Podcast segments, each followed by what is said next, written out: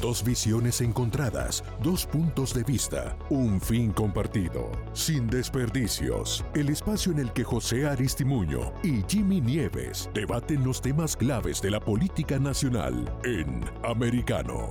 Comenzamos.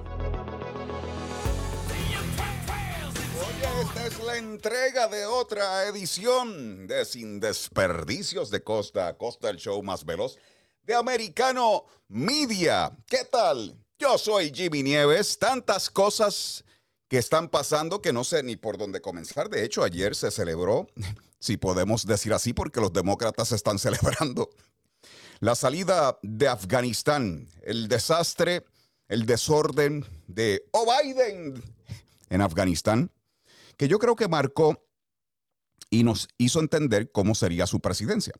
Un caos. Un caos en la economía. Un caos en la gasolina, que aunque algunos demócratas estén celebrando que la gasolina bajó, qué sé yo, 70, 80 centavos, no las pusieron por encima de los cinco, de los cinco, los precios más altos de la historia, la inflación más alta en 40 años. Y sigue contando. Ahora acaban de firmar el proyectito de la reducción de la inflación, que muchos republicanos dicen que eso va a hacer nada para reducir la inflación. Puede aumentar la inflación y poner las cosas peores. En un momento donde el nivel de miseria está en su punto más preocupante y también tenemos familias que están gastando 400 dólares más, están más empobrecidos. Los salarios no compensan la cantidad de dinero que ha aumentado la inflación. Y ese es el gobierno de Biden, entre otras cositas. Bueno, hoy en Wyoming se define si se queda o no Liz Cheney, que es parte del establecimiento entre Liz Cheney, Biden, Kamala Harris, la misma Pelosi y el Chuck Schumer. No hay, ninguna diferencia, es lo mismo, es parte del establecimiento. Y hoy ella libra una batalla para mantenerse y el establecimiento está ahora mismo en pie de lucha. Y eso, eso es lo que tiene que ver con el FBI, el rey del Mar-a-Lago. Veremos qué pasa con Liz Cheney. Ya ahora se cerraban las urnas a las 9 y más adelante vamos a tener a Bonilla, Jorge Bonilla, que es especialista en todo esto de la política y es fiscalizador de medios conservador. También vamos a estar con otro amigo, hoy aquí en Sin Desperdicios, con Nelson, con Nelson Albino, republicano conservador, conservador, que él eh, sigue haciendo pininos y cada vez tiene una posición distinta, sigue echando para adelante dentro del partido. Ahora, Nelson Albino es director regional de Puerto Rico y el Caribe para el Republican Hispanic National Assembly. Bueno, sobre la situación de Maralago, al FBI se le fue la mano. Al Departamento de Justicia se le fue la mano. Ellos se llevaron unos pasaportes de Trump y también documentos que estaban relacionados con eh, privilegios de cliente y abogado. Y abogado. Trump le ha dicho que revelen, revelen todo lo relacionado al a la situación está de el raid, que lo revelen en cuanto a la FIDAVIT, pero todavía no, no han dicho nada, no se han atrevido a sacar el affidavit.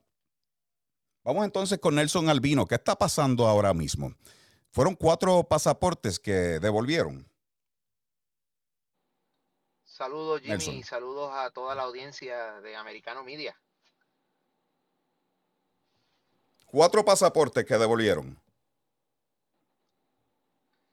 Sí, no, definitivamente, aparentemente los FBI había eh, confiscado de forma ilegal los pasaportes del presidente Donald Trump, entre ellos el pasaporte diplomático, lo cual eso viola la, los derechos de la cuarta enmienda, derechos constitucionales que Donald Trump tiene como ciudadano, ya que le retuvieron una información que es... Eh,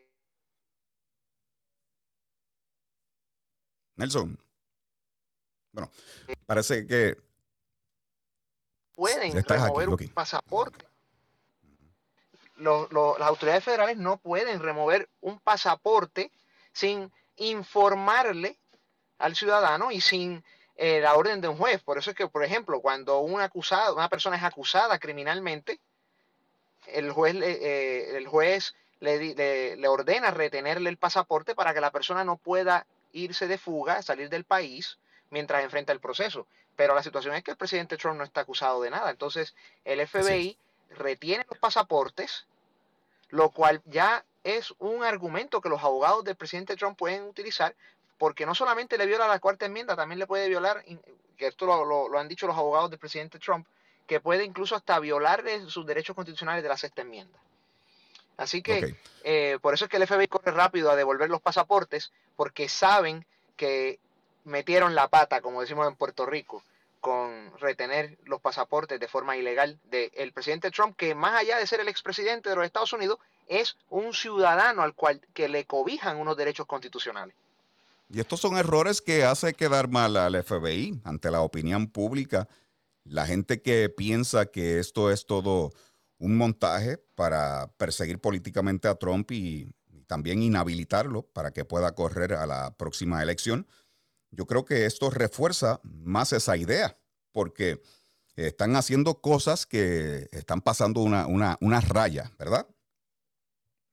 Definitivamente, el FBI está comportándose como una gestapo como si fuera el arma o, eh, el brazo, ¿verdad? Armado personal de Joe Biden y de los demócratas para perseguir a los oponentes políticos. Eso es algo, esto es algo que nunca se ha visto en la historia de los Estados Unidos. Inclusive, si vamos a la historia del FBI, sabemos que el FBI fue eh, eh, en sus inicios fue establecido en el siglo XIX, después de la muerte del presidente William McKinley y el, entonces Attorney General del presidente Theodore Roosevelt en aquella época, eh, principios del siglo XX, eh, establece una red de inteligencia doméstica para perseguir anarquistas.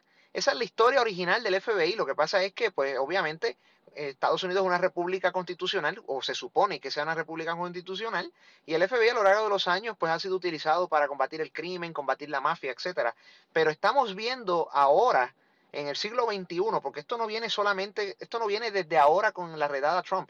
Esto viene desde que estaba James Comey como, como director del FBI, eh, utilizando eh, los demócratas el FBI para cometer actos de persecución política y al mismo tiempo y al mismo tiempo permitir la impunidad de delitos de sus allegados políticos porque todos sabemos que si vamos entonces aquí a hablar de confiscación de, o retención de documentos clasificados, cosa que también es un argumento que se va a caer en el caso de Trump, porque lo que se está comentando es que los documentos que ellos están diciendo que Trump retuvo, ya Trump los había desclasificado bajo su presidencia, lo cual ya al ser desclasificados son de dominio público. Pero ese no es el caso de los emails de Hillary Clinton. Ese no es el caso de los documentos que retuvo Barack Obama. Y ahí el FBI no hizo nada. ¿Me entiendes? Entonces, que definitivamente estamos viendo una parcialización de esta agencia. Nelson, entonces estaba leyendo que Trump desclasificó los documentos. Trump, en ese momento como presidente, es el ejecutivo, que es la autoridad que puede desclasificar.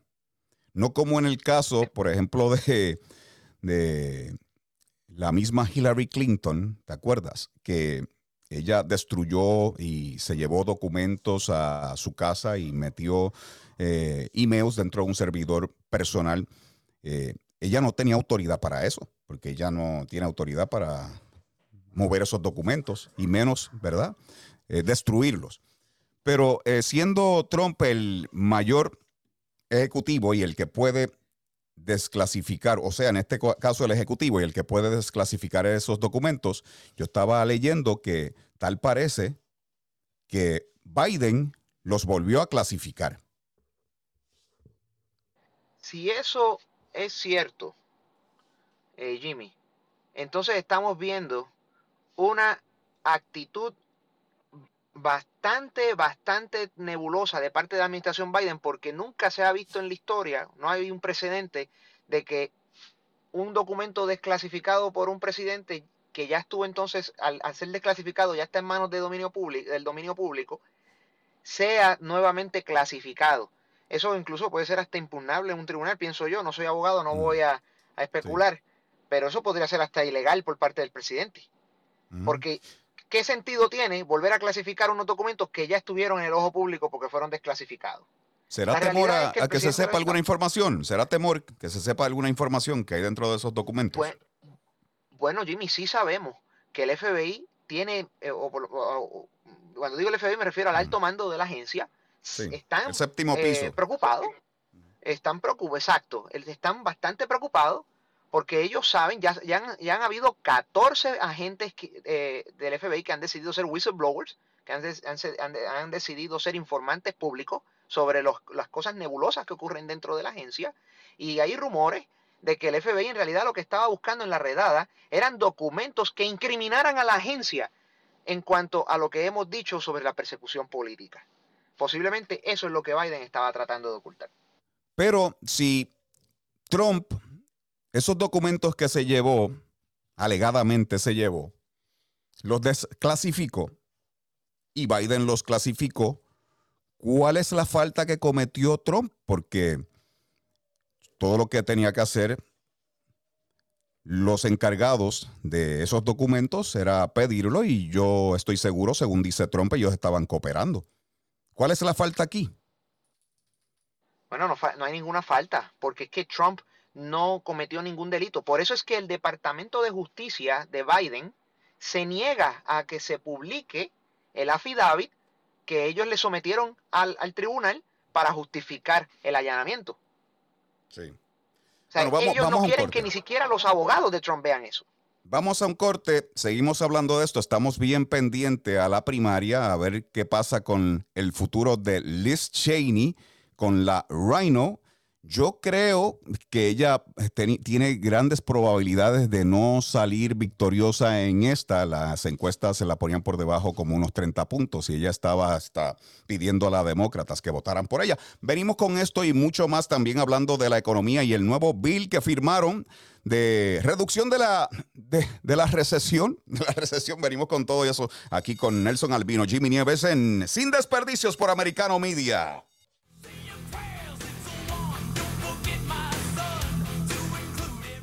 En breve volveremos con más debate en Sin Desperdicios entre José Aristimuño y Jimmy Nieves por Americano. Una mirada global de la influencia de Medio Oriente en el mundo occidental, junto a Hannah Beris, cada sábado en Israel hoy, 2 p.m. Este, 1 Centro, 12 Pacífico, por Americano. Los avances científicos y tecnológicos relevantes, Internet, redes sociales y el mundo de los videojuegos en Tech Talk con Pablo Quiroga. Conéctate de lunes a viernes, 2 p.m. Este, 1 Centro, 11 Pacífico, en vivo por Americano.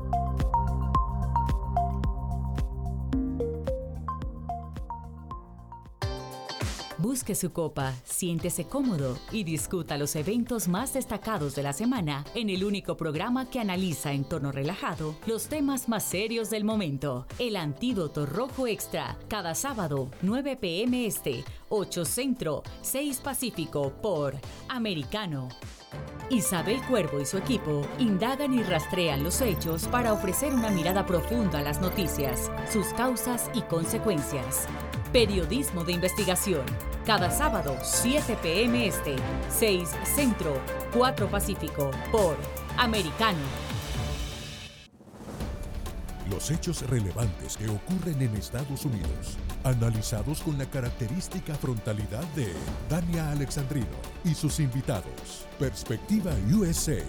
Conéctate de lunes a viernes, 8 p.m. Este, 7 Centro, 5 Pacífico. En vivo por Americano. Infórmate con Lucía Navarro de los temas importantes del día que impactan tu vida. Conoce el contexto de los hechos con el análisis de especialistas. Únete a Actualidad Noticiosa de lunes a viernes a partir de las 10 pm este 9 Centro 7 Pacífico por Americano. Vive en la verdad. Somos americano. El análisis de la actualidad política de los países del sur de Latinoamérica y sus consecuencias en el continente, junto a Marcelo López Macía, de lunes a viernes, 10 a.m. Este, 9 Centro, 7 Pacífico, por Americano. Donde están los hechos, somos Americano. Estamos de vuelta en Sin Desperdicios, junto a José Aristimuño y Jimmy Nieves por Americano. Show más veloz de Americano Media Sin Desperdicios. Yo soy Jimmy Nieves. José Aristimuño todavía está recuperándose. Tenía una apendicitis. Él, pues, en este momento creo que está recobrando la cordura porque está bajo los medicamentos, los painkillers y creo que está pensando con lógica, por lo menos, bajo los efectos, bajo los, los, efectos de los painkillers. Él, el demócrata de este show, donde todas las noches debatimos y espero que se siga recuperando y más adelante lo vamos a tener en línea. Yo voy a molestarlo en el hospital para que nos hable un poquito de todo lo que está pasando. Me imagino que está celebrando la firma del nuevo proyecto de eh, reducción de la recesión, de la recesión. Bueno, estábamos hablando sobre todo este caso del rey de Mar a Lago, las últimas informaciones y también pendiente a la primaria, donde Liz Cheney se juega la vida, a ver si continúa. Y para seguir hablando un poco más sobre el rey de Mar a Lago y todo lo que ha pasado eh, hoy, Estamos aquí con José Bonilla de MRC Latino, que nos acompaña. Gracias por estar aquí con nosotros, José. Eh, saludos, Jimmy. Muy buenas noches. Un placer estar acá. Bueno, ¿qué me puedes contar de la, los últimos acontecimientos del el rey de Maralago? Bueno, eh, el jueves precisamente hay una vista ante un juez federal, perdón, quien va a determinar si eh, se, difunde o no el affidavit de causa probable, que fue lo que llevó al juez magistrado Friedman en el caso original a dar a, determinar que hay causa probable para el allanamiento que vimos la semana pasada en Maralago. Pues la verdad es que se difunden los, y esto fue algo que yo he dicho en medios sociales casi desde el principio, si, el que publiquen el, eh, la, orden de allanamiento per se y el que difundan el inventario de los documentos incautados per se no dice mucho, no nos dice nada. Lo que nos va a decir eh, y lo que nos va a hablar es ese affidavit o esa declaración jurada que fue lo que los agentes del FBI le, le presentaron al juez Friedman con cuáles son los fundamentos para que el juez determine causa probable para ordenar el allanamiento. Hay una demanda en curso, hay múltiples organizaciones de medios de prensa, el mismo presidente Trump, quien eh, y muchas otras eh, personas que quieren que se difunda este affidavit para causa probable. El Departamento de Justicia ha dicho que, no quiere revelar el, el affidavit, sorpresa, porque eh, comprometería la investigación en curso, porque revelaría fuentes y métodos y simplemente eso causaría un grave peligro, dada la delicadeza de la investigación, del caso, pues prefiere tapar eso por el momento. Entonces tenemos una opinión. Ahora mismo, mm. sí, sí, adelante, el caso ahora mismo se centra en el caso ahora mismo se centra en la pelea por el affidavit. Jorge, todos tenemos una opinión sobre todo esto que está pasando con el raid, que es lo, último, luego de, eh, qué sé yo, seis, siete años, seis, seis, años de persecución en donde han ido de investigación a investigación, dos impeachment que lograron nada, todo basado en chismes de pasillo. ¿Qué te parece este raid? ¿Cómo lo ves tú? ¿Es persecución política o qué es? Como, como mínimo, entiendo yo que es prueba evidente de, de una doble vara de justicia en este país. A Hillary Clinton jamás le hicieron un allanamiento de la casa de ella en, en Chappaqua, New York, cuando ella tenía el, siendo secretaria de Estado, tenía el server y que, que estaba manejando información indebida y los emails que contenían no tan solo información clasificada, sino información top secret y más allá información que es secreta compartamentalizada, que quiere decir que esa información, esos documentos solamente se pueden ver dentro de lo que se llama un SCIF, que es una, una facilidad segura, compartamentalizada, para que entres ahí, todo está sellado para que esa información, o sea, computadoras especiales, todo especial, súper segura para que no pueda salir. Y Hillary Clinton estaba viendo eso lo más fresco y campante en su casa de Chapacua. Jamás la llenaron, jamás le erradicaron casos criminales. El FBI, cuando dio ese, ese famoso, el director eh, Jim Comey, cuando dio ese famoso, esa famosa conferencia de prensa o esa declaración el día 5 de julio del 2016, que dijo um, que, aunque, que ningún fiscal llevaría este caso a juicio, pues eso no es lo que estamos viendo ahora con Trump. O sea que hay una doble vara clara, hay un doble estándar claro. Y lo, lo, que se dice, y con razón, es que en este país nadie está por encima de la ley. A menos que tú seas Hillary Clinton, a menos que tú seas Hunter Biden, eh, traficando con, con, con otros países, a menos que tú seas Joe Biden, vendiendo la vicepresidencia de los Estados Unidos básicamente a China, a Ucrania, eh, siendo el hombre grande, cobrando el diezmo de los contratos negociados más la mordida del contrato, a menos que tú seas antifa quemando tribunales federales, cuarteles de policía.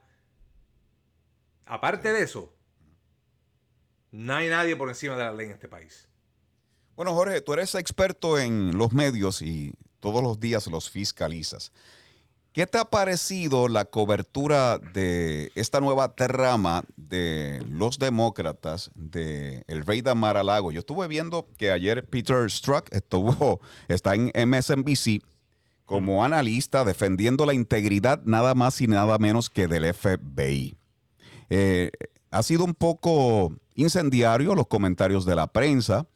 Hablaron de que entre los documentos había cosas relacionadas a armas nucleares o códigos nucleares, pero eso nadie tenía eh, una fuente ni, y nadie ha visto los documentos. ¿De dónde sacan esta información?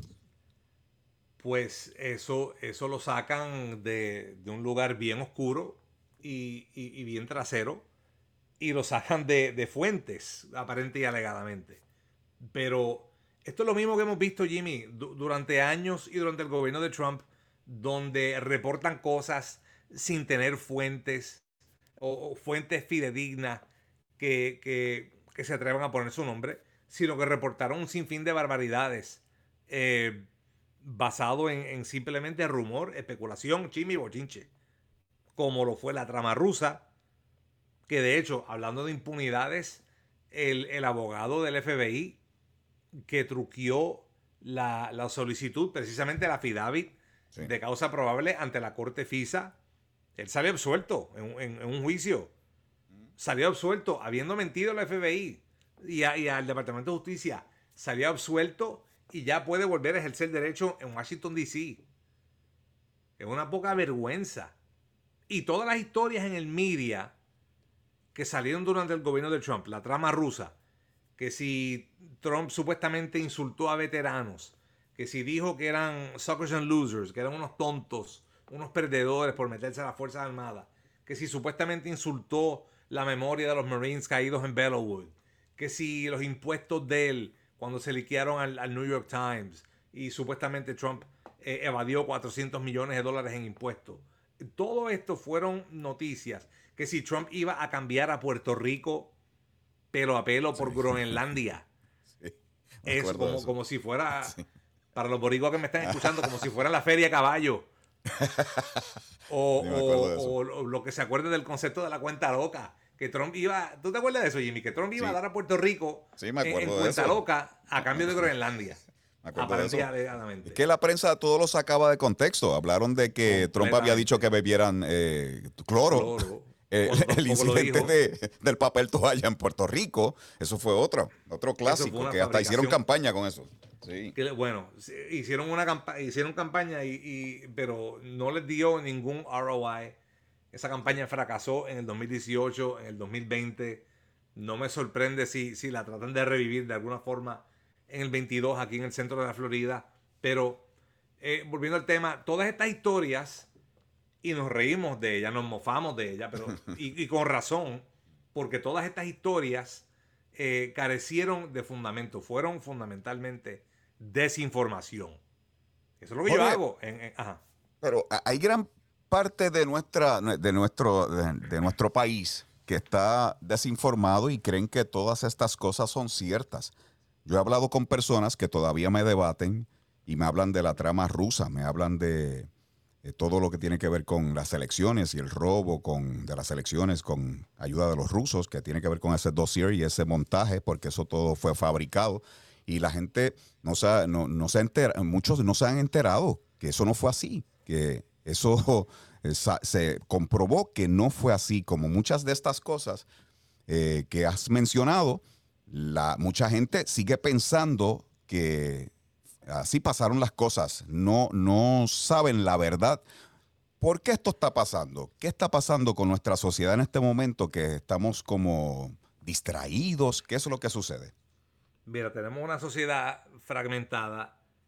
Eh, el esto es tema para otro día, pero el advenimiento de los medios sociales y la forma en que la gente recibe y consume información a través de los medios sociales cambió radicalmente. Entonces ya, si antes habían tres canales de noticias y un par de periódicos nacionales, pues ahora hay cientos de canales eh, en medios sociales, cientos de medios, incluido, gracias a Dios, Americano Media, eh, donde la gente puede obtener sus noticias, pero lamentablemente lo que es la prensa tradicional, lo que es la prensa eh, legacy, la prensa corporativa, se ha ido parcializando completamente con el Partido Demócrata, con políticos liberales. Hay, muy pocos periodistas objetivos que buscan eh, perseguir la verdad y lamentablemente hay muchas personas que empujan una narrativa acríticamente. Y si vamos a hablar de, de lo que es vulnerar nuestra democracia,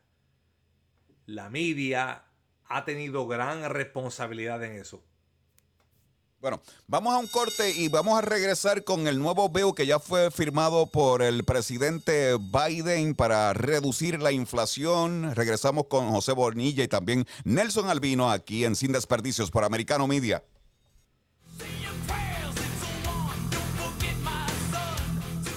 En breve volveremos con más debate en Sin Desperdicios entre José Aristimuño y Jimmy Nieves por Americano. En Poder y Dinero, con Sergio Berenstein, Fabián Calle y Santiago Montoya. Hoy contamos con la presencia de un querido amigo, gran profesional, se trata del doctor Craig Deer. A mi juicio, y esto no me sorprende, sorprende a algunos sectores de, demócratas, em, el, el latino dependiendo de cómo se, se, define el espectro de, de izquierda a derecha, pero el latino es semi-conservador, es, es religioso, es trabajador, quiere seguridad para su familia, etc. Quiere, quiere, quiere ahorrar para el futuro. Por americano, de lunes a viernes a las 4 p.m. Este, 3 Centro, 1 Pacífico.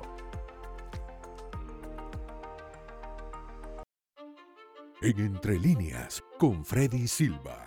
Hemos invitado a Eric Fajardo Pozo, profesional con maestría en comunicación política. Te quiero decir de que definitivamente hay que estar alertas, hay que tener estas elecciones en el marco de la normalidad que nos han robado con el pretexto de la pandemia y hay que tener a estos funcionarios que están ya acusados, señalados eh, compareciendo eh, por los cargos que se han presentado. Me, sorprende, pero también me, alienta el saber que eh, el argumento de defensa principal del gobierno ante esta demanda ha sido tratar de negarle jurisdicción a la Corte de Missouri. Ha sido tratar de acogerse a un privilegio procesal. Por americano, de lunes a viernes a las 7 p.m. Este, 6 Centro, 4 Pacífico.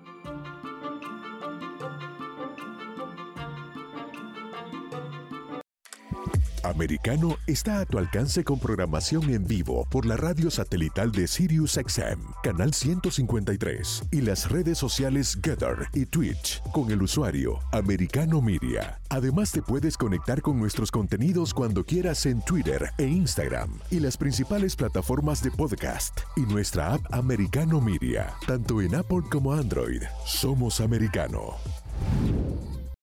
Estamos de vuelta en Sin Desperdicios, junto a José Aristimuño y Jimmy Nieves por Americano. Desperdicios, el show más veloz de Americano Media. Yo soy Jimmy Nieves, invitándote a participar. Lo puedes hacer por Getter, puedes comentar, únete a la plataforma red social de Getter y puedes allí decir tu opinión, tu comentario. También puedes llamar a través del, del 7, del 786-590-1624, 786-590-1625. Estás invitado aquí con nosotros. Hoy estamos hablando con Nelson Albino y Jorge Bonilla. Nelson, el bill lo firmó hoy para reducir la inflación. ¿Qué te parece? Ah, bueno, pues entonces seguimos con Jorge porque parece que a Nelson se le cayó la comunicación. Jorge, ¿qué te parece? Vamos a reducir la inflación con el nuevo bill nuevecito de hoy. Bueno, los, los, los mismos expertos, eh, la Oficina de Presupuesto Congresional ha dicho que esto le va a costar 20 mil millones de dólares de aumentos de impuestos a la clase media. Y también han determinado los expertos que como mucho esto va a bajar la inflación 0.1% esto no fue un proyecto de reducción de inflación. Joe Manchin le puso ese nombre a ese mamotreto para que cogiera popularidad, para que tomara buena prensa, para que recibiera cobertura favorable en los medios. Y los medios lamentablemente como focas de circo aplaudieron por este proyecto de ley y, lo, impulsaron y lo promovieron entre el pueblo, pero ya vemos que, que ahí va a haber un efecto en nuestros déficits eh, y es muy probable que este proyecto incremente la inflación. O sea, hay unos créditos, para empezar, hay unos créditos a lo que es la fabricación de, baterías para carros eléctricos eh, y, un crédito a la compra de, carros eléctricos de 7.500 dólares por automóvil. Y ya las manufactureras levantaron los precios entre 6.500 a 8.000 dólares. O sea que automáticamente, ah, pues hay billetes, vamos a alzar los precios. O sea que ya se fue, se fue a pique. Ya el que vaya a comprar un carro eléctrico, ya las manufactureras se fumaron su crédito contributivo. O sea que este proyecto de ley fue un relajo. Breaking news, eh, nota aparte, breaking news. Decision Desk Headquarters acaba de proyectar que Harriet Hageman de Wyoming acaba de vencer a Liz Cheney para la nominación republicana al escaño por acumulación eh, de Wyoming. Eso acaba de ocurrir. Decision Desk Headquarters lo reportó efectivo a las 9 y 27 de la noche. Liz Cheney acaba de perder su primaria congresional. Ahí lo tiene. Ya va para afuera. Me gustaría que pusieras el pedacito del gran combo. Pues. No, hay, no hay, cama para tanta gente. para afuera, para la calle. Liz Cheney, se le acabó el guiso ya que estaba hablando de, los automóviles eléctricos, tú sabes que eh, Biden estaba eh, apoyando a GM para que se fueran a producir carros eléctricos y estaba leyendo que ellos van a construir carros eléctricos, pero en su nueva fábrica con todos los muñequitos en México. En México. Ahora, ahora mismo, eh, Tesla no ha sido favorecido por Biden y Tesla es el productor de automóviles eléctricos más grande y que más automóviles eléctricos produce aquí en los Estados Unidos. Eso es un datito que quería decir ahí en cuanto a esto de los, de los carros eléctricos. Nelson, ¿estás por ahí? Nelson. ¿Nelson está ahí? Bueno, en cuanto, en cuanto al bill, este es el mismo que tiene que ver con los 87 mil nuevos agentes del IRS. Correcto, acaba de financiar. estaba, sí, que yo estaba viendo en el job description las cosas Sí. que estaban pidiendo que pudieran manejar un arma de fuego y usarla de manera letal si es necesario. Eso lo Es- quitaron luego o sea- de que la gente empezó con las críticas. que estén dispuestos en, en buen, eh, otra vez en arroz y habichuela, que estén dispuestos a mandar fuego. Fue lo que decía Sí. el, el job description. Que esto no, by the way, esto no lo reportaron los medios de prensa. Pero esa y, y by the way, lo que ocurrió fue que no tanto, no fue tanto que el IRS haya quita- eh, removido el anuncio de la, de la plaza vacante, sino que fue tanto, lamentablemente, fue tanto interés de gente solicitando trabajo que abrumaron el website del IRS y se cayó y lo crasharon en buen español. Crasharon el website del IRS. Wow. Entonces hubo, hubo que entrar, la gente de informática del IRS tuvo que entrar y arreglar eso. Y a, la- a las pocas horas, pues regresó el, el job posting. Pero eh, eso sigue ahí. El deseo, la habilidad de usar fuerza letal. eh, lo cual es una pregunta interesante. Porque si, lo- si los congresistas dicen que los demócratas que nosotros no necesitamos armas de fuego o armas largas o AR-15, ¿para qué dárselas al IRS? Y ya entendemos por qué. Para ejecutar todas estas auditorías que vienen para la clase media, para la clase trabajadora, para nuestros emprendedores hispanos. Si eres dueño de, de una guagua de tripletas o de alcapurrias en el centro de la Florida, pues te felicito, vas a recibir probablemente una auditoría del IRS. Si eres dueño de un taco truck en el, en el su- suroeste del país o en California, o aquí también los hay en Orlando. Pero de igual modo les felicito porque van a recibir una auditoría full power gracias al IRS a manos de uno de esos 87 mil agentes nuevos que acaba de entrar. Porque esto es algo que por lo general se, se hace, que se entre las cosas que se piden, los requisitos, se tira una línea como esta. Tienes que estar dispuesto a usar armas de fuego y fuerza letal si es necesario. No se supone que la mayoría de los eh, agentes de la IRS son contables, personas que van a hacer auditorías. Bueno, sí, pero están, está, está- esa, esa posting era para la división criminal del IRS. O sea que no son tan solo agentes, van a engrosar la división criminal de- del IRS. Porque acuérdate que el IRS entra y confisca primero y después hace preguntas. Así como ellos operan. Cuando, cuando alguien está en, en problemas con el IRS, que está en, en moras, en retrasos, y cuando expiden la orden, no es como, como en un proceso penal que tú, o, civil, donde tú vas y, y un juez tiene que mostrar y, y dice la constitución, no se te privará eh, vida propiedad sin debido proceso de ley, según dice la quinta enmienda. Pues acá no. Con el IRS no, ellos confiscan primero. Son como Jalisco. Si, si gana, gana y si pierde, arrebata. Y hay Y muchos que confiscan opinamos primero. que, que los impuestos son robo y Sí. entonces viene siendo robo a mano armada. Básicamente. Bueno, que no, eh, o sea, que es lo que nos hacen todos los primeros y 15 de cada mes. Lo que pasa es que no lo vemos y lo hacen finamente, pero es básicamente un asalto a mano armada donde se nos toma el dinero eh, forzadamente y, y se envía al Tesoro Federal. Antes, en el, eh, eso fue antes del 43, no era así.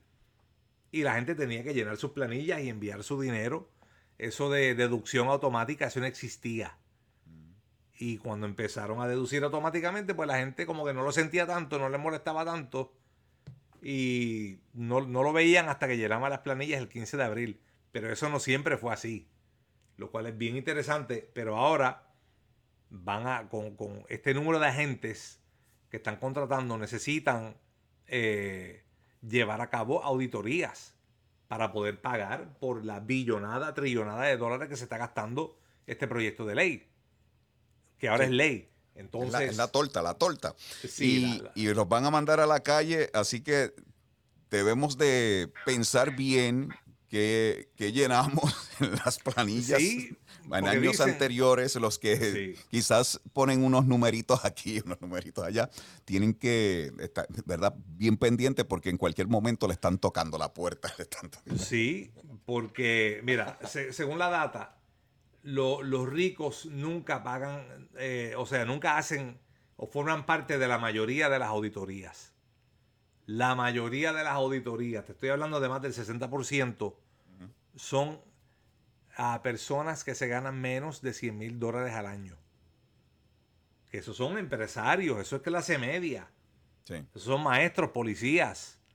Eh, y ahora, by the way, como parte de estos cambios, toda persona que, que, haga transacciones de más de 600 dólares en Venmo, en WhatsApp, en Cash App, en, en en CL, en aplicaciones así, estas aplicaciones también van a tener que reportar eso al IRS. Ellos vienen tras la economía informal, vienen tras la economía independiente, tras el empresario independiente. O sea, aquí al lado de casa hay, un, hay una huevo de pincho Sí.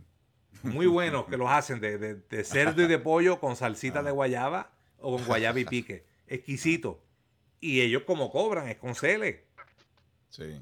Entonces ahora van a tener que reportar, esas transacciones van a estar sujetas al escrutinio del IRS. Yo estaba leyendo que van a estar bajo presión los que cobran dinero por esas aplicaciones, los que cobran dinero Sí. cash, los que Sí. Cuadran la caja con propinas, eso sobre todo, van a estar eh, bajo presión.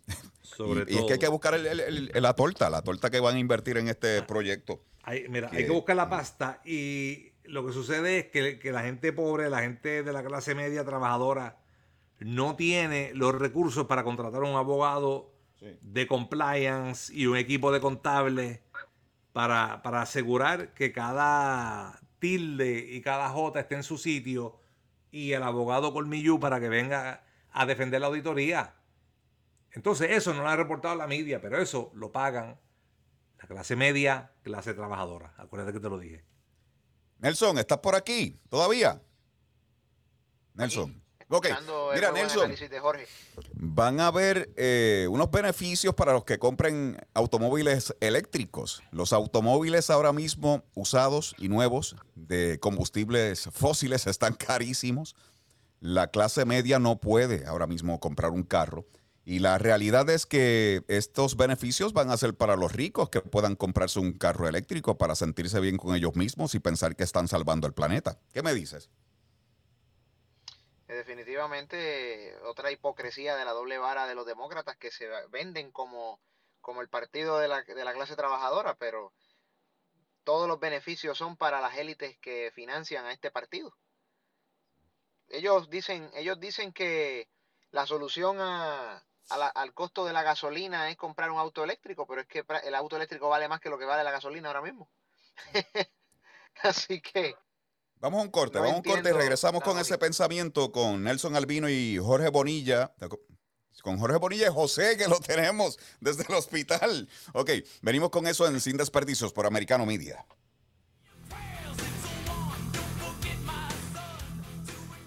En breve volveremos con más debate en Sin Desperdicios entre José Aristimuño y Jimmy Nieves por Americano.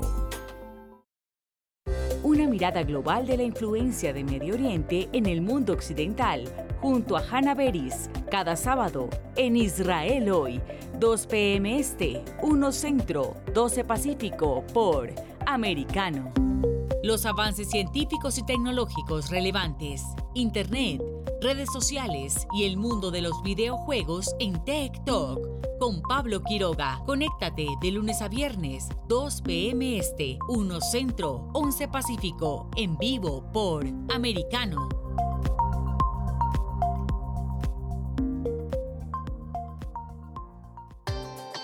Busque su copa, siéntese cómodo y discuta los eventos más destacados de la semana en el único programa que analiza en tono relajado los temas más serios del momento. El Antídoto Rojo Extra, cada sábado, 9 p.m. Este, 8 Centro, 6 Pacífico por Americano.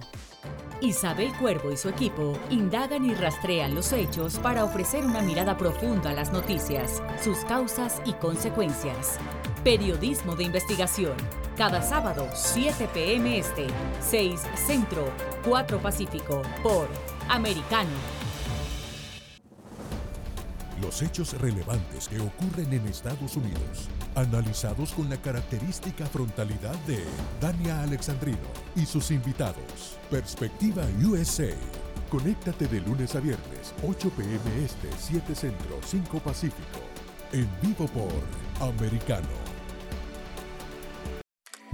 Americano está a tu alcance con programación en vivo por la radio satelital de SiriusXM, canal 153, y las redes sociales Getter y Twitch con el usuario Americano Media. Además te puedes conectar con nuestros contenidos cuando quieras en Twitter e Instagram y las principales plataformas de podcast y nuestra app Americano Media, tanto en Apple como Android. Somos Americano.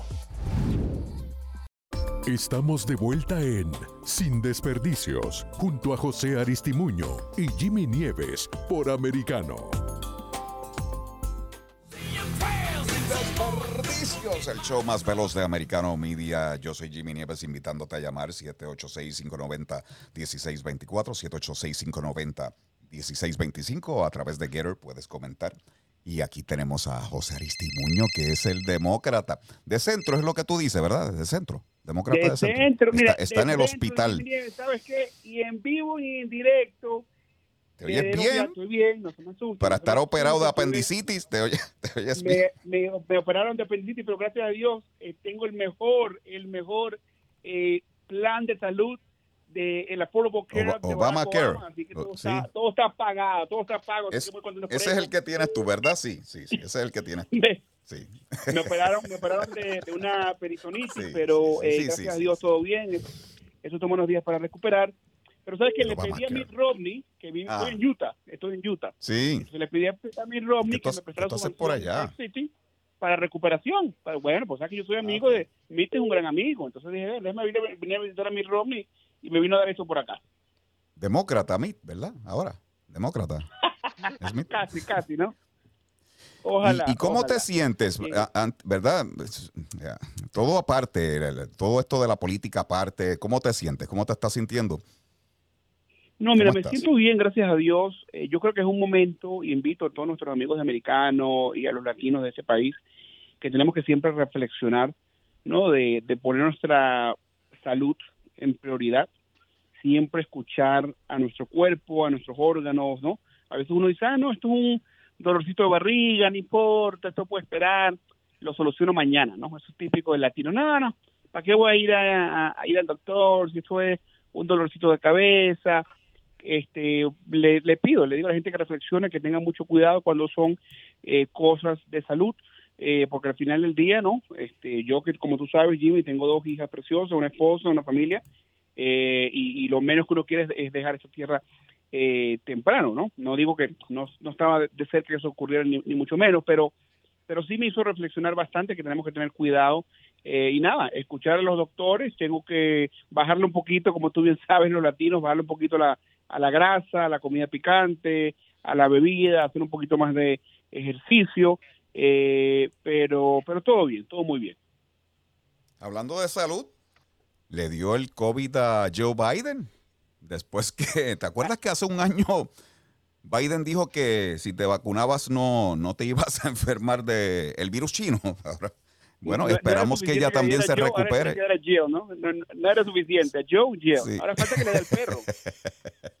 ¿Cuántas veces le dio a Biden por segunda ocasión?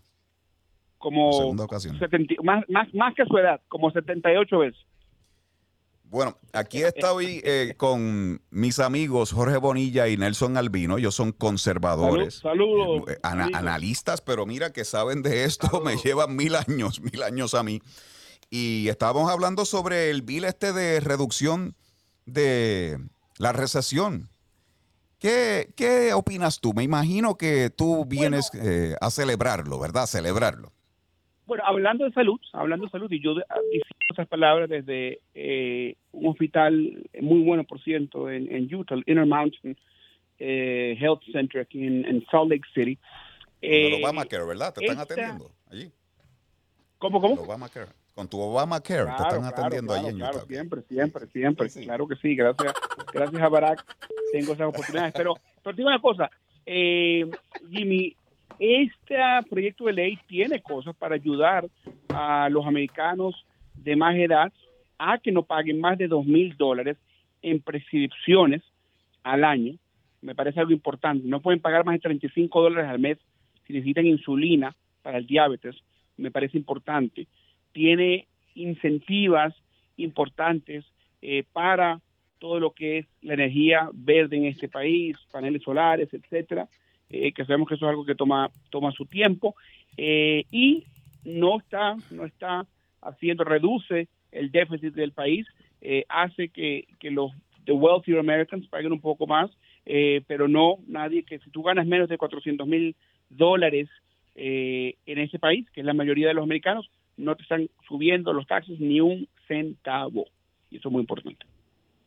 Yo estaba leyendo que en cuanto a la insulina, la administración Trump, Trump había firmado una orden ejecutiva que reducía los precios de la insulina, la regla de precios para insulina. Eso fue en diciembre 23 del 2020.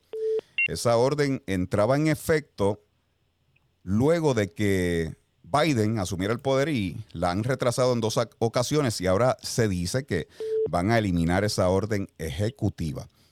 Creo que en este momento eh, ese nuevo proyecto que acaba de firmar va a beneficiar a algunos, algunos que tienen que ver, ¿verdad? Que tienen que ver con estos tratamientos de insulina, no a todos.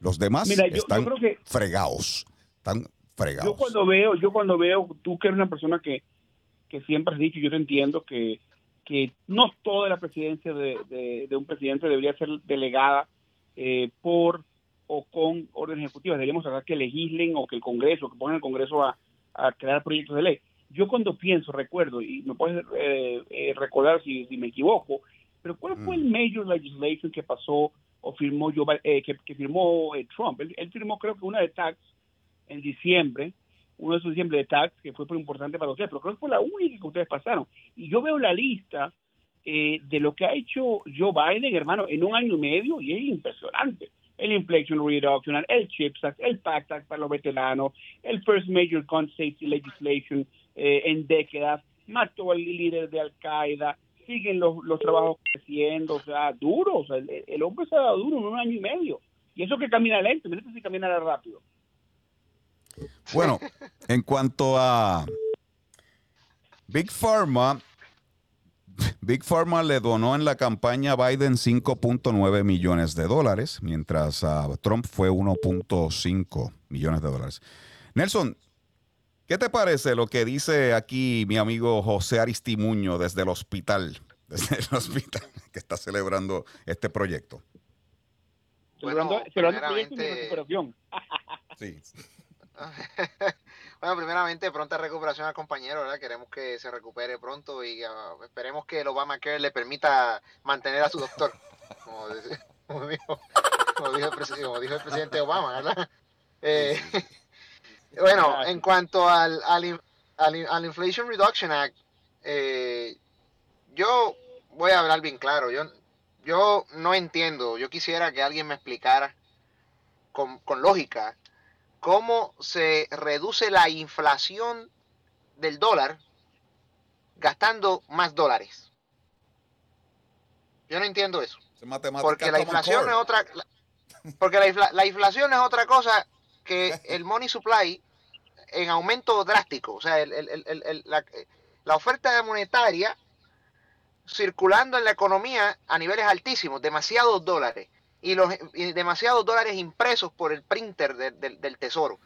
Y cuando el Congreso aprueba una ley que autoriza al gobierno federal a imprimir semejante cantidad de dólares, pues no está reduciendo la inflación, lo que al contrario, lo que está, lo que está es fortaleciéndola. Así que no, no, no le veo o sea, la lógica de ponerle el nombre de reducción de inflación a un proyecto que lo que hace es que la va a aumentar. Eh, eso es lo primero. Lo segundo, que no entiendo bueno, sí lo entiendo, pero que mm, yo todavía no, no puedo captar cómo ellos pretenden que el pueblo, que la masa, lo acepte y, eh, eh, y se trague, como decimos en Puerto Rico, se trague el cuento, de que un proyecto que tiene tantas páginas, porque tenga dos parrafitos que pueden, para cuestiones populistas pueden, y electorales, pueden lucir buenas y positivas, es porque todo el proyecto es positivo. Recuerda que si hay algo que el establishment de Washington, tanto los demócratas como los rhinos, ¿verdad? Siempre nos han enseñado que históricamente es que todo proyecto nefasto para el pueblo tiene un nombre hermoso. Lo vimos con el Patriot Act, cuando pasó lo de cuando Bush quisieron expandir ¿verdad? la red de inteligencia doméstica. Lo vimos con el Freedom Act, que también fue para, el mismo motivo. cuando, cuando, inclusive cuando se aprobó el CARES Act, eh, durante la pandemia del COVID, que sí, sabemos que lo firmó el presidente Trump, los demócratas, eh, para aprobar el proyecto en la Cámara, ellos, eh, ellos pusieron unas provisiones allí que, que, no ayudaron en nada a la economía del país, por eso la inflación aumentó. Lo que pasa es que si Trump no firmaba el proyecto, pues entonces los demócratas iban a, extorsionarlo y no iba, el, dinero de los estímulos que el pueblo necesitaba en ese momento tampoco iba a llegar.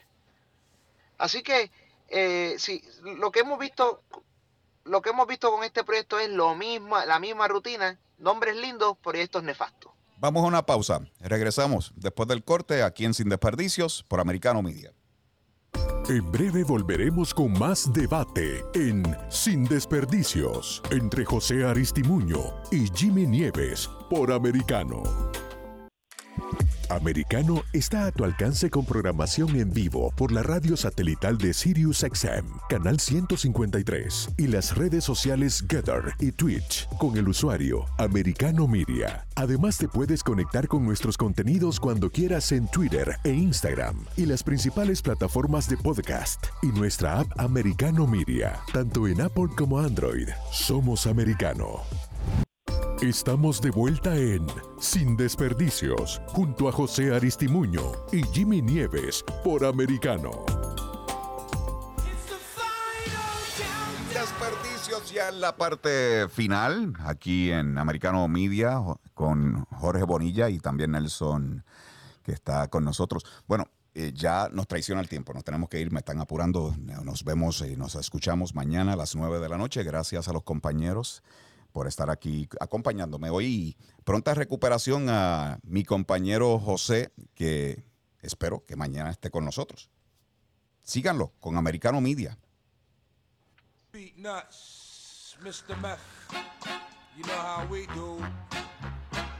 Se acabó. Concluye esta confrontación sin desperdicios. En nuestro próximo programa, José Aristimuño y Jimmy Nieves volverán con sus argumentos en choque para aportar ideas que permitan comprender el curso de las decisiones que se toman en el país. De lunes a viernes, 9 pm este, 8 centro, 6 pacífico por Americano.